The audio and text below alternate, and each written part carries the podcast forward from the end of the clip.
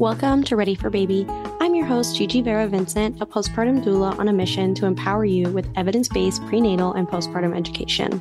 Through engaging conversations and expert interviews, we'll tackle misconceptions, making knowledge more accessible and equitable for your pregnancy journey. Join us as we delve into the challenges and triumphs of parenthood from newborn sleep to postpartum healing. We're here to create a supportive community, offering clarity and guidance for a safe and fulfilling pregnancy and early parenthood. Ready for Baby is more than education, it's an avenue for change.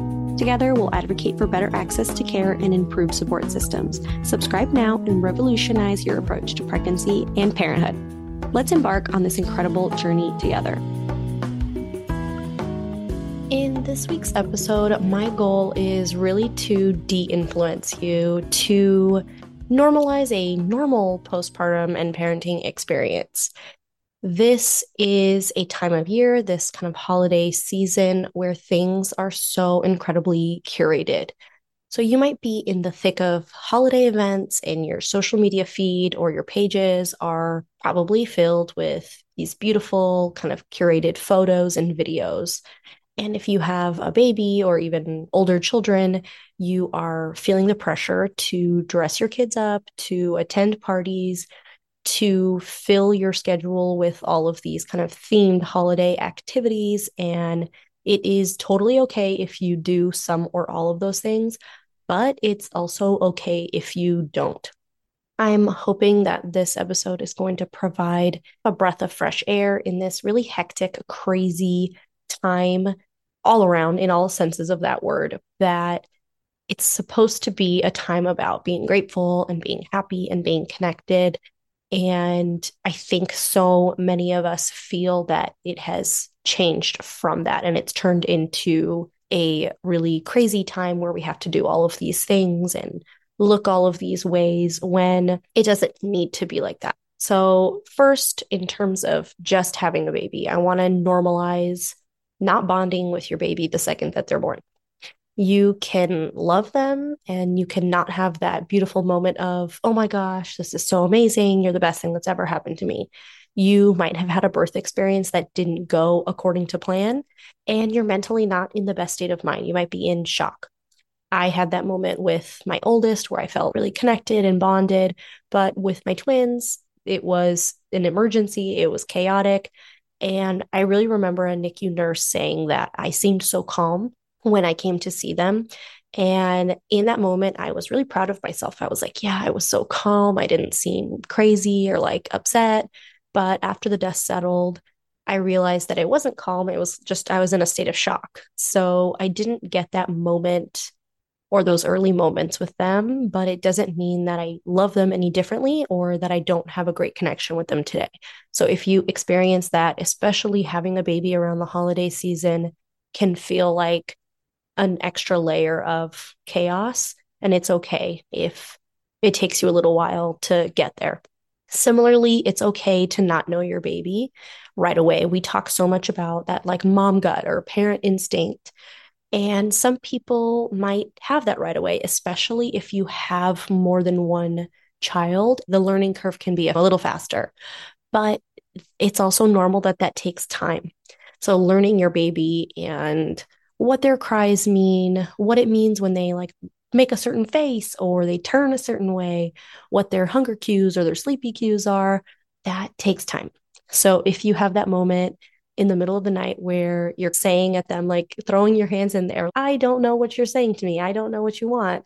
If your baby is crying, that's okay. And that's really normal. And I hear that all the time.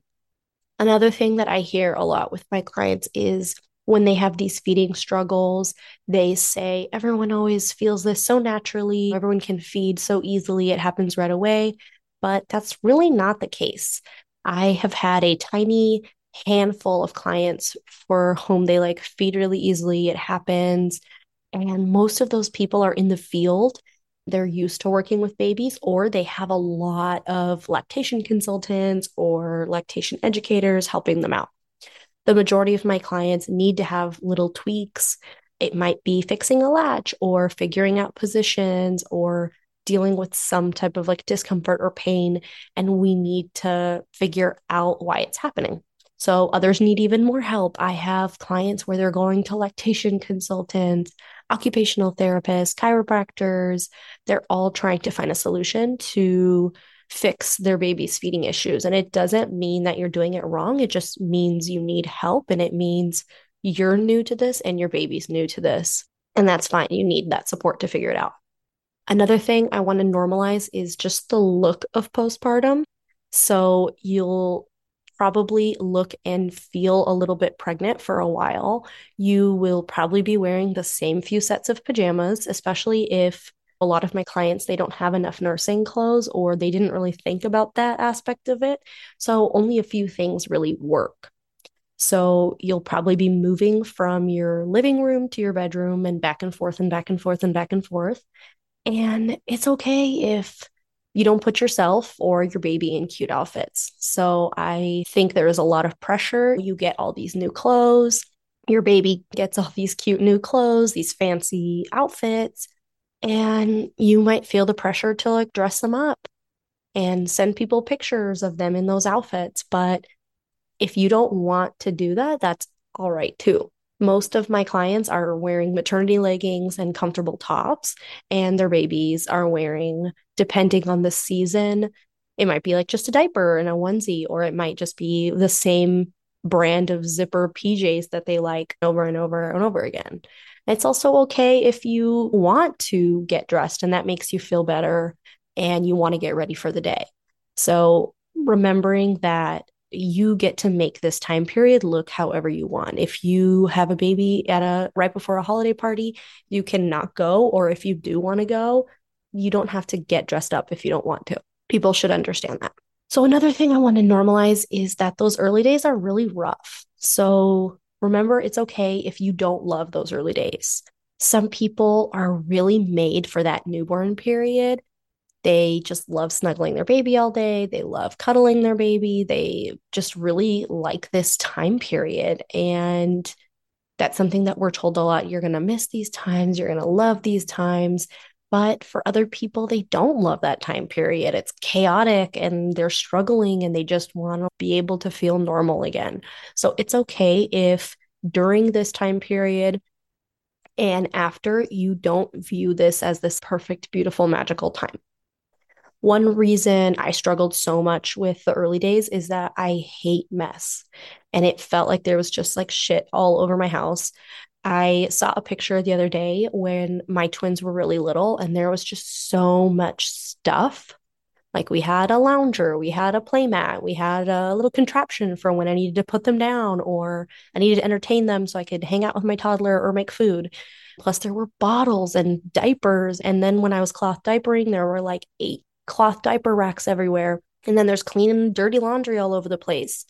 And all of this stuff, it just made me feel like when I was sitting down, I should get up and do something. But I didn't really have the energy to do all of these things. So if that's you, that's okay too. I'm in people's houses during this time period. And I think social media makes us confused about our houses and what they should look like during this time period. If your house is clean, like that's not hating on it. It's just, it's okay if it's not. There's going to be things that over time you don't have as much stuff. I remember I went to my sister in law's over the summer and her kids are a little bit older. And we left and we were like, wow, there just aren't toys there. And they're teenagers, so there didn't really need to be toys but it was a weird feeling of wow in a decade our house might not have all these toys where right now it feels like there's things everywhere social media can just really make us get in the thick of this clean beautiful perfect home and I work in a lot of these homes and I love seeing homes that are lived in. I'm not seeing these immaculate fourth trimester homes. So if you're looking around your house, it's lived in, that's okay. And it's normal to have this mess.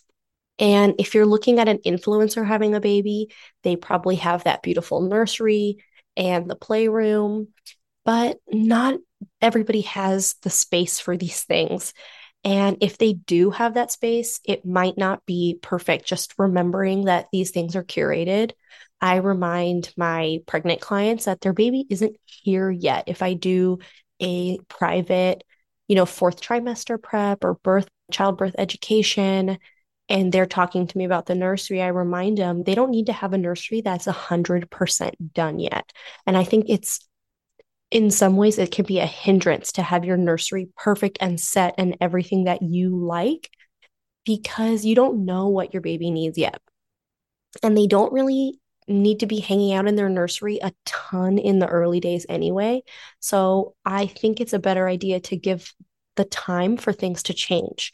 Once they're settled in and you're settled in, you can complete your nursery and change it in a way that makes sense for you and your baby and your family. So for the playroom, a lot of people use a living room or a dining area as a play space. And it's okay if you don't have that perfect playroom. And if you have a playroom, it doesn't have to look any kind of certain way, especially going into the holidays. If you are one of those people that your kids just get a lot of stuff, maybe a lot of junk or unnecessary gifts, that it can get so crowded and remembering that too, that sometimes you get in that phase and you can then find a way. For me, that's cleaning out the toys. I donate them to schools if they need them. I give them to family members that work with students that it might be a good fit for them. I donate to local organizations that they help single mothers or they help with children. I donate to my Buy Nothing group right now before the holidays, I'm cleaning out my kids' toys that they really don't play with a whole lot. And I'm putting them on my Buy Nothing groups, which is a local free organization that is your immediate community where you can post things or get things from your neighbors. And to me, that feels like a better way than just dropping it off at Goodwill or something like that. Thinking about, you know, normalizing that during this holiday season, your house might be filled with junk and you can clean it out, and that's okay. I also want to normalize your village not looking how you imagined. So I hope and I wish that all of you are blessed with friends and family and neighbors that give you the support you need in the way that you need it. So you can set the guidelines and accept or just not accept help. And maybe sometimes you have to accept help that isn't all that helpful just to get through the day.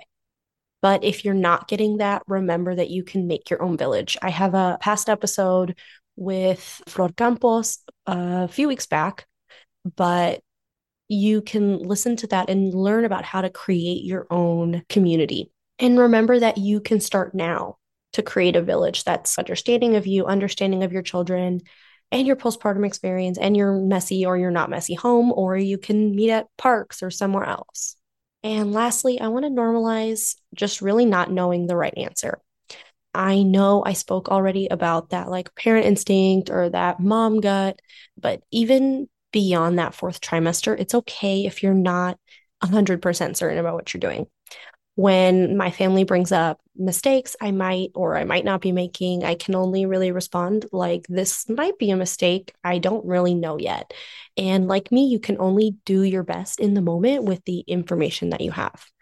So if you're listening to this when it airs, I hope that you are able to bring this feeling into your holiday parties. If, like me, you're a little overwhelmed, you're frustrated at the idea of celebrating when there is so much turmoil in the world, and that's something I've really been grappling with, you can just take a deep breath. You can only control what you can control. And if you're seeing Instagram feeds or TikTok videos of these like beautiful, perfect homes, remember that is curated. It doesn't mean that their house looks like that all of the time. It doesn't mean that's an accurate representation of what the house looks like when there's children actually playing there.